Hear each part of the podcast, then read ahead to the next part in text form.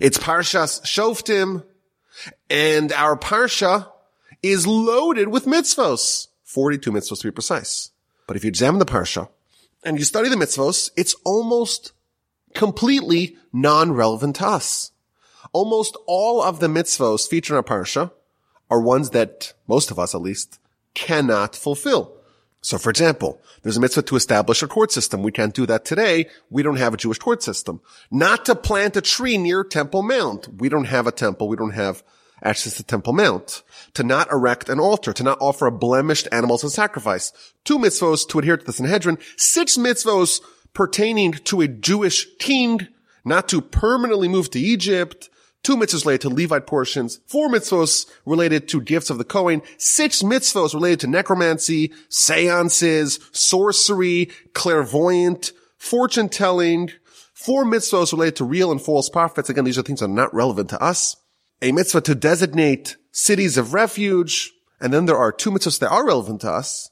There are laws related to monetary damages and the prohibition against encroaching on someone else's property. And then we go back to mitzvahs that are not relevant to us. Mitzvahs related to a Jewish court, mitzvahs about war conduct and the wars of conquest of Canaan, and finally, two mitzvahs related to finding a corpse between two cities.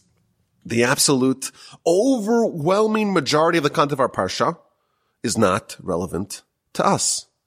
They are themes that are pertinent in the times of the temple, when we have teens, when we have a Torah army, when we had prophets, when we had a Sanhedrin, but they're not relevant to us today. Well, maybe we should take a week off. It's August after all. Maybe we should just mail it in. But of course, we don't do that on the Parsha podcast. We're going to try to find some deep and powerful lessons that can change our lives. And we're going to find it in the very first verse of the Parsha. Besides, I have an incredible treat for you at the end, at the A&Q. Even if you skip the A&Q each week, does anyone do that? I don't know. But even if you do, this week's A&Q answer, the answer to last week's question is a delight. It's so joyous. I mentioned last week, it took tremendous restraint to not reveal the answer last week. So let's begin.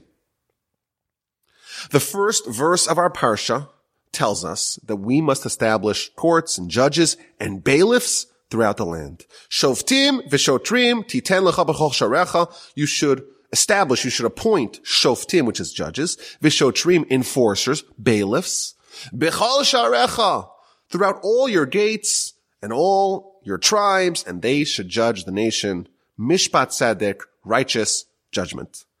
There are going to be disputes. There are going to be conflicts.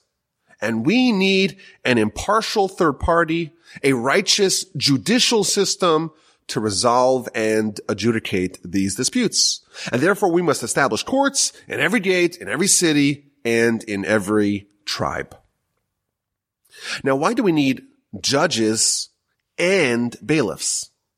Why can't we suffice with judges alone and everyone will follow their rulings? So Rashi tells us, first Rashi of our Parsha, Shoftim, judges, well, they are there to render the judgment. Vishotrim, and the bailiffs, they are there to admonish the nation to follow the command and the ruling of the judge. And they should strike them with a stick and hit them with the whip until they accept the ruling of the judge. Rashi is telling us that the judges need an enforcement arm. What are you going to do if the losing party of a dispute in court refuses to accept the ruling of the judge? You have to have a bailiff. You have to have some muscles of the law to enforce the ruling.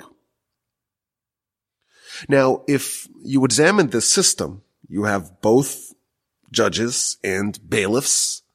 And it's interesting that both of them are working in unison, in tandem. They both agree as to what to do. Both agree to follow the ruling of the judge. But they operate on very different planes. A judge, well, the judge has to use logic and he has to use the corpus of law. and he has to use reason and he has to use evidence and legal precedent to reach the verdict. A judge evaluates the case. A judge studies the merits of the arguments. A judge assesses the evidence and you cross-examine the witness and you pour over the legal texts until you find the resolution. That is the mode that a judge operates on. But the bailiff, the enforcer, well, he has an entirely different set of responsibilities. The bailiffs don't look at the evidence. They're not examining the ins and outs of the case. They're not studying the legal text or the legal precedent. They don't examine the witnesses. They don't study the merits of the argument. They don't use reason or logic to decide which side is correct and which side is in the wrong. They have a simple rule. They listen to the conclusion of the judge and then they use force to implement the judge's decision. Reason, understanding, logic, precedent, none of that matters to the bailiff. He is the enforcer of the will, of the ruling, of the verdict of the judge. Now, our Parsha tells us that both of these offices are needed in order to have law and order in the society, in order to have justice in the land. And therefore the Torah instructs us, place shoftim v'shotrim, judges and bailiffs in the land to collectively, both of them, judge the nation with righteous justice. We need both. We need the judge to give us the reason for the verdict, the logical reason for the verdict, and we need the bailiff to enforce it, even if the defendant and the litigants are resistant, are recalcitrant to the ruling, the bailiff comes and forces compliance. And here is the idea that we will suggest on today's special edition of the Parsha podcast. And the kernel of this idea I saw in the Sfas Emes. It seems that this model is not only useful for a courtroom for the judicial system. This is a framework that is critical and indispensable for our own lives. Let's explain. Why do we need the enforcement arm of the law? Why do we need the bailiffs? After all, if the judge rules that you're guilty, that you have to pay, that you have to relinquish property, that you have to be punished, that you are in the wrong, wouldn't everyone just obey? The judge is, after all, wise and learned and experienced. The judge has credentials. The judge has a good reputation. He has credibility. And the judge rendered a ruling based upon a rigorous examination of the merits of the case and it happens to be that you lost this one, okay, you get them next time. Why do we need the enforcement arm? Why do we need to have the other office, Shotrim, the bailiffs? Wouldn't everyone just accept the ruling, the verdict unquestioningly? Of course not. Here is the dirty secret. We are not solely rational, logical beings. We often act quite irrationally. We are biased. We are swayed by all kinds of other factors aside from pure reason. In fact, we are designed to have a very hard time seeing when we ourselves are wrong. Humans are also preternaturally lazy. Our instinct is always to choose the option that requires us to do the least amount of work and to change our status quo the least. Man is made out of dust. Just as earth is very sedentary, we are too. We want to stay where we are. And being moved, changing, that is very difficult. And we rebel. And we convince ourselves that we are correct. And the judge says you're wrong. And we say, no, he's wrong. I'm right. These biases run very deep. Moreover, we are by nature a rebellious species. There's an amazing Rashi. If I told you this Rashi and you didn't see it, you would say, Rabbi, I don't trust you. That sounds too crazy. Chapter 6 of the book of Genesis, verse 6, 6, 6. This is the third to last verse of Parshas Bereshis, the first parsha in the Torah. The verse says that the Almighty was consoled that he had made man on earth. This is when humanity starts to devolve.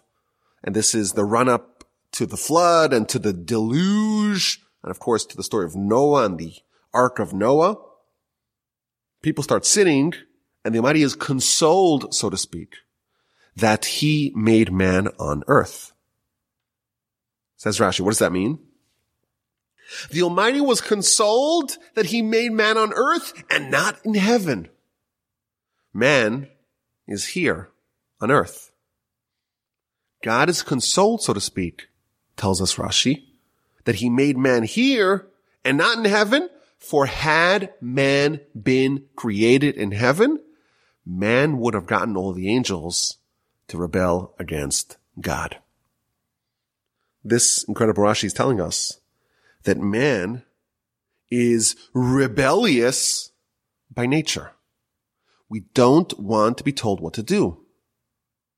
We don't operate solely logically.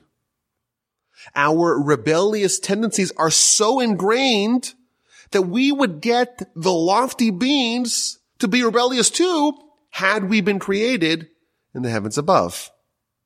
Even if we were created in the angelic realm, we are inherently resistant to authority. We are incredibly rebellious. So the bottom line of all of this is that quite often we do not operate as cold, logical, crystal clear thinkers. We don't operate with pure reason. And that's why the court needs a bailiff.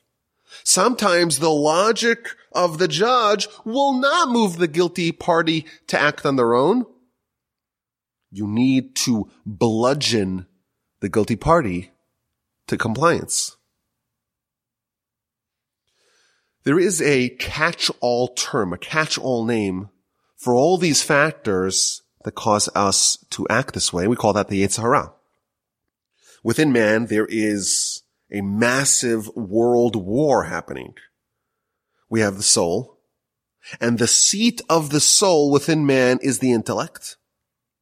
And then there is all kinds of resistance in place to fight against the intellect. The biases, the bad character, the inflexibility, the inability to change, or at least the great difficulty to change, the great difficulty to admit our own flaws and faults, our inherent laziness, our rebelliousness. That is all the product of the Yetzer Hara. And that's the war. We have the intellect trying to operate. And we have all these things within us that are forcing us to rebel against that intellect. And thus, in our Parsha, we see a wonderful model of how to achieve self-perfection, of how to achieve ethical refinement, of how to ensure that the will of the intellect, of the judge, of the soul is implemented. It's not just the courts that need a two-mode system, the judge and the bailiff. In any pursuit that we want to undertake, we also need a mode of judge and a mode of bailiff to triumph. There are times when we are thinking clearly. We're firing on all cylinders. We're excited. We're motivated. We want to accomplish. We want to conquer. We want to undertake great challenges. We want to make something of ourselves. We want to imbue our life with meaning. In those instances, it's the judge. It's the intellect. It's the soul who's in charge. This is the force of reason and logic operating. This is the force that says, what am I doing with my life? What am I doing with the opportunities that might gave me?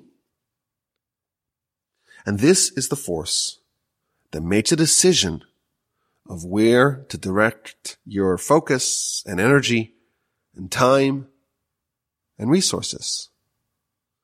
That's the judge that we all have within us. And with the judge in charge, we can have a dream, a mission, a goal, a great project, a great undertaking. But we must always remember that the judge is not the only entity with sway. You have a Yetzer Hara within you after all. You may get moody. You might want to take some time off. You might get distracted. You'll feel lazy. You'll start to rebel. You feel an urge to give up. You want to throw up your arms and declare, this is too hard for me. My judge wants me to change and that's just way too painful. I can't handle it. It's too difficult. I hate that judge. What a monster. How can he force me to do that? The sad reality is that all too often, the most logically thought out and carefully laid out plans of the judge are torpedoed. And the reason why is that a person failed to hire a bailiff, failed to set up an enforcement mechanism where the decisions of the judge will batter through any resistance. The only way to succeed in any pursuit is if you are aware of the challenges and the obstacles lying before you. You have to be aware that you have a Yetzer Hara. You have a force within you that is resistant to all your plans. And you have to develop this sort of framework to avoid those pitfalls. You need a two mode system. You need a judge who thinks clearly and operates on cerebral reason, thought out, assess the situation, examine the evidence, study the subject at hand, and render a clear and convincing and cogent verdict. That's the intellect. That's the soul. But in addition, you have to have a way to force yourself to do it for the times that you are recalcitrant. We have to develop systems to deal with ourselves when we're not acting logically and rationally. We have to have a bailiff. We have to have a way to enforce that the will of the judge will be implemented even when facing great resistance. I want to give you three examples of this idea. A marriage. How do you make sure that a marriage endures? Again, any great pursuit, you have to have the judge and the bailiff. The judge operates on intellect. A judge would say, let's think about it. Should I marry this person or not? Does it make sense? Is this a person that I like? Is this a person that I'm attracted to? Is this a person that I can see myself spending the rest of my life with through good times and bad? Do we share values? Do we share priorities? Do we want the same thing out of life? Does this person have good character? These are the questions of the judge thinking about the question logically. But there has to be a bailiff too. The plans need an enforcement mechanism as well. Because remember, the Yetzer Hara is always there crouching, ready to torpedo whatever the judge comes up with. There are going to be times in your marriage when the Yetzer Hara gets involved and you stop thinking logically and you get lazy and you get wishy-washy and you say that to change, which is a necessary and perhaps the critical ingredient of any harmonious marriage. Well, that's too hard. I prefer the status quo. There needs to be a force that keeps you in check when your mind and your reason and your intellect are just not in full effect. We call that a ksuba, a marital document, a marital agreement that in the words of the Talmud makes it very hard to get a divorce. This is why I believe that a prenup is often a bad idea if the goal is to preserve the marriage, because that is weakening the bailiff. Example number one. Example number two, suppose, just imagine in your head, this is totally theoretical. Just humor me. Imagine that someone wants to do a weekly Parsha podcast.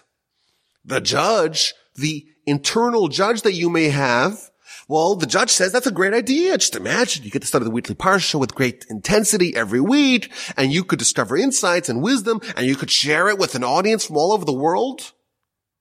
What an amazing idea. This sounds like so much fun. What a blast. But what happens when it's August and it's hot and you're traveling and you don't really know what to say on the podcast and it's hard to find a quiet place to record and you're cranky and you're lazy and you're grumpy. What now? You have to have a bailiff. If you want to do a weekly Parsha podcast, you would have to develop a mechanism to force yourself to do it, even when it's hard, even when you're rebellious, even when you're lazy, even when you're not in the mood. That will be my totally speculative advice for someone who wants to do a Parsha podcast each week. Follow the model of Shoftim V'Shotrim. Second example. And here's the third example. And I left the best for last. And we're going to go to a controversial subject. And I know that I'm walking on a landmine, but doesn't that make it more dangerous and more interesting? So let's go. And I know fully aware ahead of time that I'm probably going to get some hate mail for this. It's okay. It's an analogy, but send your hate mail to rabbiwolbe at gmail.com. So here's the third example. Vaccine persuasion. Suppose, again, totally theoretical. Suppose that you were the government. Number one. And suppose that you were convinced that vaccines are safe and effective. And suppose that you are under the impression that the only way to end a global pandemic is if you get a very large percentage of the population vaccinated. And suppose there is a segment of the population that doesn't agree with that. Again, totally theoretical, not relevant to anything we're talking about today in the news, just a thought experiment. What would you do if you were the government and you were convinced that vaccines are safe and effective and you were convinced that the only way to end the pandemic is if everyone or almost everyone gets vaccinated and you have a problem because part of the population is resistant, is recalcitrant. Well, I would suggest that the government adopt this model and maybe that's what they're doing. Or what they would be doing if there was a global pandemic. Of course, this is all theoretical. You would adopt the two-tiered model of judges and bailiffs. You would have a judge. The judge, of course, symbolizes logic. Logically, you would try to convince people to the merits of getting vaccinated. You would tout the effectiveness of the vaccine. Perhaps you would display graphs and studies and you would have doctors try to deliver PSAs to get people to listen. That is approaching the problem logically as a judgment. But of course, you're going to face resistance. You're going to have people who don't want to listen to the logic. And in that event, you would have to hire a bailiff. You'd have to find a way to force people who are not going to be swayed by your logic. Again, this is all supposing that logic is on your side. This is a thought experiment after all. You know, this is a very hot button issue and I don't want to get myself caught in the crossfires. We're just trying to say an idea. What would you do? people are not moved by logic. Well, then you would find a way to force compliance. You would do things like a vaccine passport. You can't fly. You can't get onto an airplane. You can't enter a mall. You can't go into a restaurant. You can't go to a sporting event unless you're vaccinated. Twisting the arm, so to speak, of the people who don't listen to the logic, again, supposing there is logic. They don't want to listen to that. Get them to do it nonetheless. So I know that was controversial. And again, I don't profess to be a physician or an immunologist of any kind. But that's another example of this. And that shows really how broad this principle is. Every pursuit of greatness, every pursuit of great accomplishment, every undertaking must have both of these forces in play. Every successful venture, every great accomplishment, every peak of human achievement must all be guided by this two-tiered system. Of course, our parsha is talking about the court system. But our sages tell us that this is true in every area of our lives. We must place judges and bailiffs in all our gates, in the gateways of great pursuits. We must have both a judge and a bailiff in order for that venture to succeed and shine and flourish. So, did we learn something from a parsha that has so few practical mitzvos? Of course we did. We didn't even have to leave the very first verse. And we learned that whatever it is you want to accomplish, you need to be aware of the different challenges facing you. You have to know that the state that you are in when you are in planning mode, when your mind and your intellect and reason and logic is in full control, when the judge is operating and working effectively, that is not always going to be your state. You have a Yetzer Hara, and you must plan accordingly. Okay, let's get to this week's A and Q answers and questions. And the question is as follows. In our parsha, we read about a very important mitzvah. It's so important that you must actually endanger your life to fulfill it. Wow.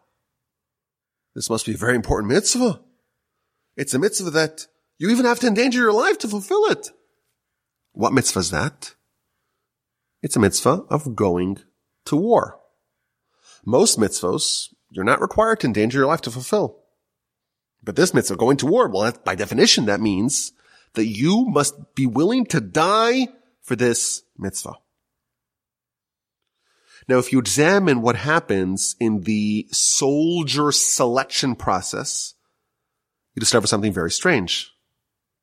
Who is conscripted and who is exempt? The verse tells us that if someone built a house recently, or someone planted a vineyard recently, or someone got betrothed recently, or if someone is just scared, they're off the hook. They have an exemption. They don't need to go to war. Could you imagine trying to sell this to the Vietnam draft board? Oh, I, I planted a vineyard. Can I be excused from going to war? Can I be exempted? The Torah's conscription methods sound a lot more like jury duty than war. And here's the question. How could it be that going to war is simultaneously so critical, so important, so vital, so necessary that you even need to potentially forfeit your life to fulfill it? It's that important. And yet it has an exemption criteria so porous that basically anyone who wants to avoid it can get out of it. That's the question send me an email, rabbiwolbe at gmail.com with your answers.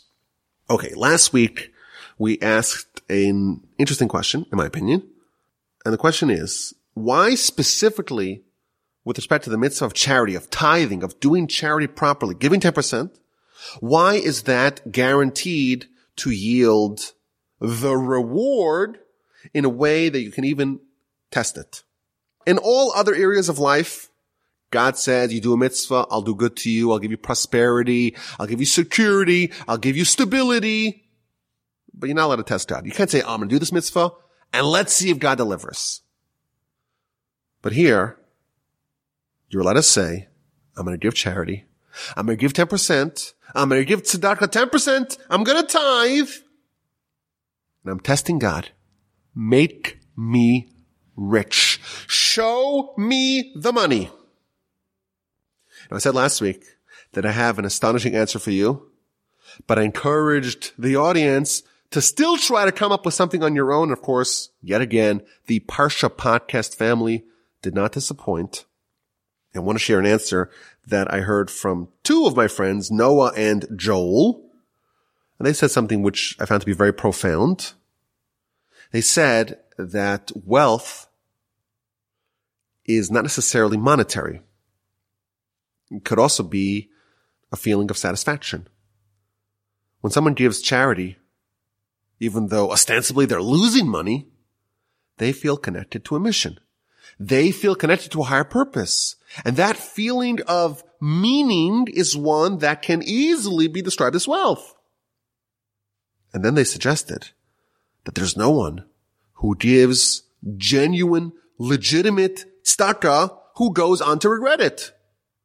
There's something real and testably material about the satisfaction and enjoyment of a contribution. And that's why this is different. Because here in the mitzvah itself comes the reward of wealth, but not monetary wealth per se, rather the wealth of great satisfaction. I think there's something true to that. In my nine years at Torch, almost 10 years, wow. In my almost 10 years at Torch, I've never had a single person who told me that they regretted their donation. So obviously there's something there. You give money, you have less money, but you feel good about it. So that's idea I want to share from our friends Noah and Joel. But here's the answer that I heard from my brother-in-law based upon something that he saw in the writings of Rabbi Moshe Wolfson. And the way we're going to frame it is as follows.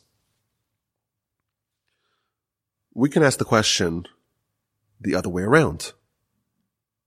Our question was, why by charity, by tithing? Why can you test God here when you can't test God in other places? We could flip the question on its head. We could reverse the question. Why by all other mitzvahs can you not test God? After all, God makes a promise. Of course he's going to keep his promise. So why can't you test God? In every case. Our question was why tithing is different, but the question again can be reversed. Tithing is the one that makes sense. You should be able to test God in every one of his promises. So for example, like a few weeks ago, we had Parshas Eikev. Parshas Eikev starts with a promise. If you do the mitzvos, you'll have all these amazing things. You'll have prosperity and longevity and stability and security. Let us be able to test God in every one of his promises. So I think in our answer, we're going to discover the answer to both questions. Why, in most cases, we cannot test God and why with tzedakah, why with charity, when done perfectly, giving 10%, you can indeed test God. Here we go. We know that Hebrew, or the way it's called Lashon HaKodesh, the holy language, is not like any other language. Any other language, I don't know, Latin or, or German or Mandarin or English, most languages are a way of verbal communication by mutual agreement. So if I agree and you agree and everyone agrees that there's something called a fax machine, it's called a fax machine. Those words we just agree refer to the box that you send a fax through. We're just agreeing that that's the assigned name for the fax machine. And for every other word, clock and table and cup and cell phone and microphone, these are just words by mutual agreement. However, in Hebrew, Lashon Kodesh, the word is essential to the essence of the thing. The word is descriptive of the essence of the thing that it is describing. So the easiest example to explain this is that the Hebrew word for word and the Hebrew word for thing is the same word, davar, because the name is the thing. So beginning Genesis, Adam was able to name the animals. It wasn't just that he said, oh, this looks like a fox. This big thing I'm going to call an elephant. This small little thing I'm going to call a mouse. This thing with the horn is the rhinoceros. That's not what Adam did. Adam understood the essence of all the animals and he was able to capture that with the name. Because again, Hebrew is not like any other language. And therefore, there are all kinds of layers and secrets in the words and the letters of Hebrew words. So for example, we've talked about this briefly in the past. There's the concept of gematria. Every letter in Hebrew is assigned a number. And thus, when you have two words, and they're different words, but they share the same numerical value. If you add up the values of each of their letters, well, those two words were told in Hebrew on this advanced level of language, they are actually related. And then there's a similar concept, perhaps you've heard of it, of at bash. Have you heard of that? At bash. What this is, briefly, is that the Hebrew language, the Hebrew alphabet, is 22 letters. And we can divide the alphabet into two groups, the first 11 and the last 11. And we're told Kabbalistically that the first 11, that refers to kindness, to mercy, to benevolence, and the last 11 refers to judgment. It's a more harsh treatment. Now, the last letter of the first 11 letters is letter kaf, and the first letter of the last 11 is a lamed, and the word that those two letters spell is kol, which means everything, because they are the, so to speak, the, the bridge between the first 11 and the last 11, and that really incorporates, that encompasses everything. But that's the concept of Atbash you swap the first 11 letters with their counterparts in the final 11 letters. So the word at is an aleph, which is the first letter, and a taf, which is the last letter. And in this system of atbash, the aleph and the taf are swapped. So if you have an aleph, you replace it with a taf. If you have a taf, you replace it with an aleph. Now the word bash, atbash, the B sound is for the bet, which is the second letter, and then the shin sound, which is the second to last letter. And again, in Atbash, in this system, every time you have a beis, second letter, you swap it and replace it with a shin. And if you have a shin, you swap it and replace it with a beis. So that's how this works. You would swap the first with the last, the second with the second to last, and so on. The third, which is a gimel, you would swap with the third to last, which is the resh, and so on. Now, what's the insight behind this system.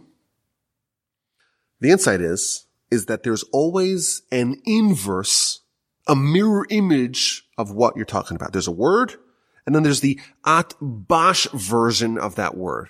There's the opposite, almost like the, the, the, everything which is from the first 11 is swapped for its counterpart in the last 11. Everything has the opposite of it. Everything has the counter, the exact mirror image of that thing. This is an idea we talk about a lot. There's always a balance. There's always an equilibrium. If there's a Moses, there has to be an inverse mirror image anti-Moses, or else that would disrupt the equilibrium. Everything has an inverse, an opposite version of that.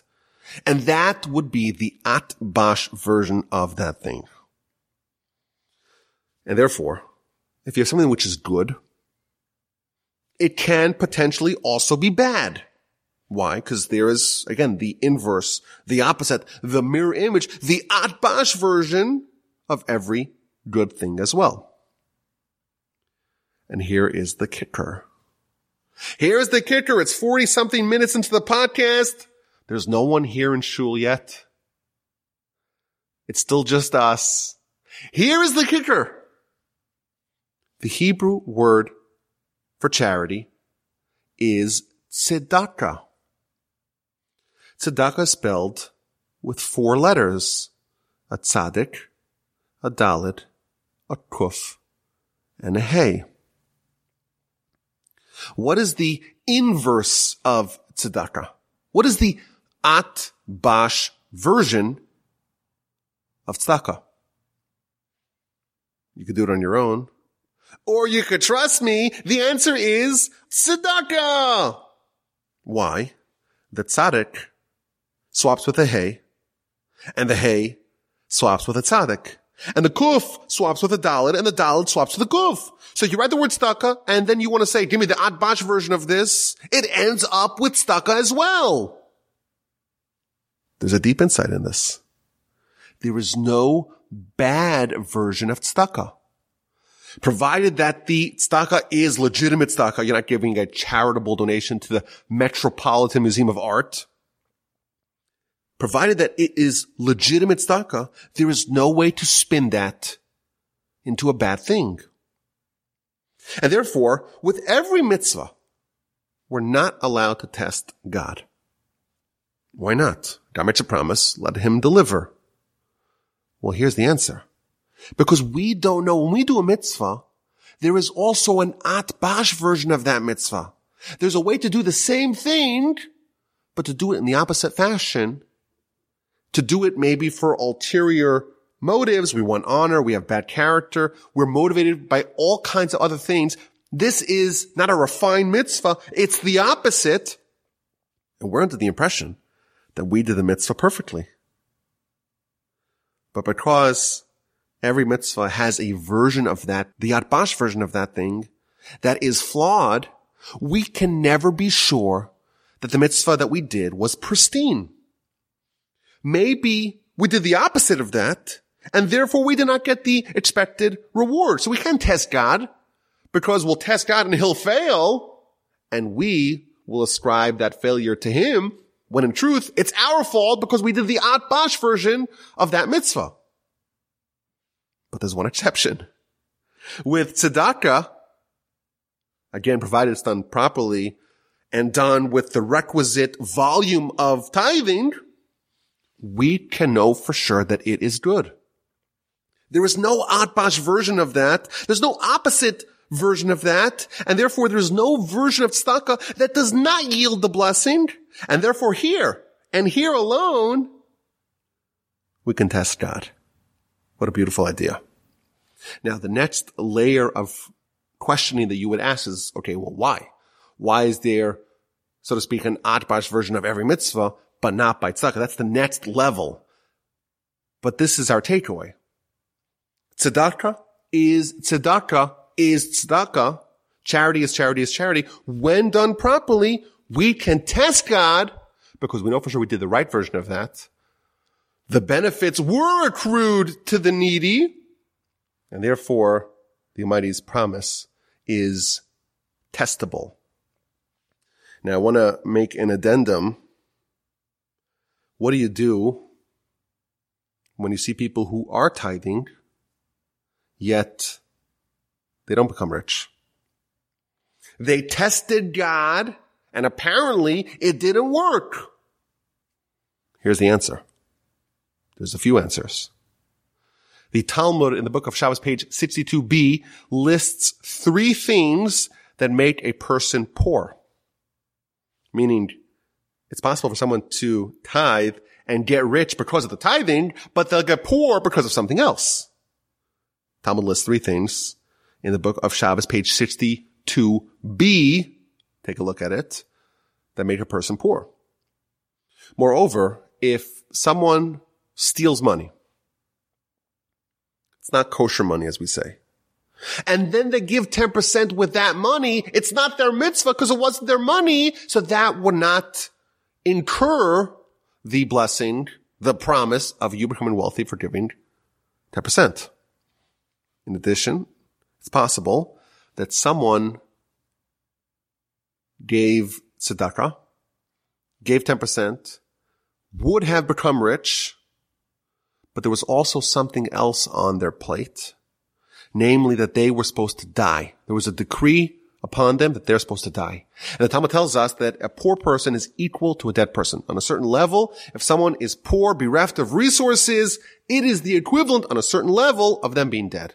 And therefore the Almighty in his benevolence and kindness said, instead of killing this guy, instead of whacking him, instead of making him actually die, I will allow him to have the benefit of only material death and thereby avoiding actual physical death. And finally, the fourth category of people who would lose their money despite tithing is someone who commits infidelity. If someone commits infidelity, they will lose their money, or that potentially is a reason for them to lose their money. So there we go. With the exception of that, we have a promise. You tithe, you give your 10%, and you will become rich. My personal way of doing this is I have a spreadsheet, like a, like an Excel sheet, and all my charity and all my donations are all placed on that. And then every December, I reconcile it, make sure that it amounts to at least 10% of that year's income. So if you want a donation from me, probably the best time to come is in December where I try to make sure that the numbers are equal. I say that because I don't think it has any glory in it. You tithe, you become rich. I want to become rich. And that's why I tithe. Make sure you reconcile it on an annual basis. That's the podcast. I thank you for listening. I hope you enjoyed. Send me an email, rabbiwolbe@gmail.com. Have an amazing rest of your day. A fabulous and splendid rest of your week. And an incredible and peaceful and delightful and wonderful Shabbos upcoming. And please, with the help of the Almighty, we'll talk again next week.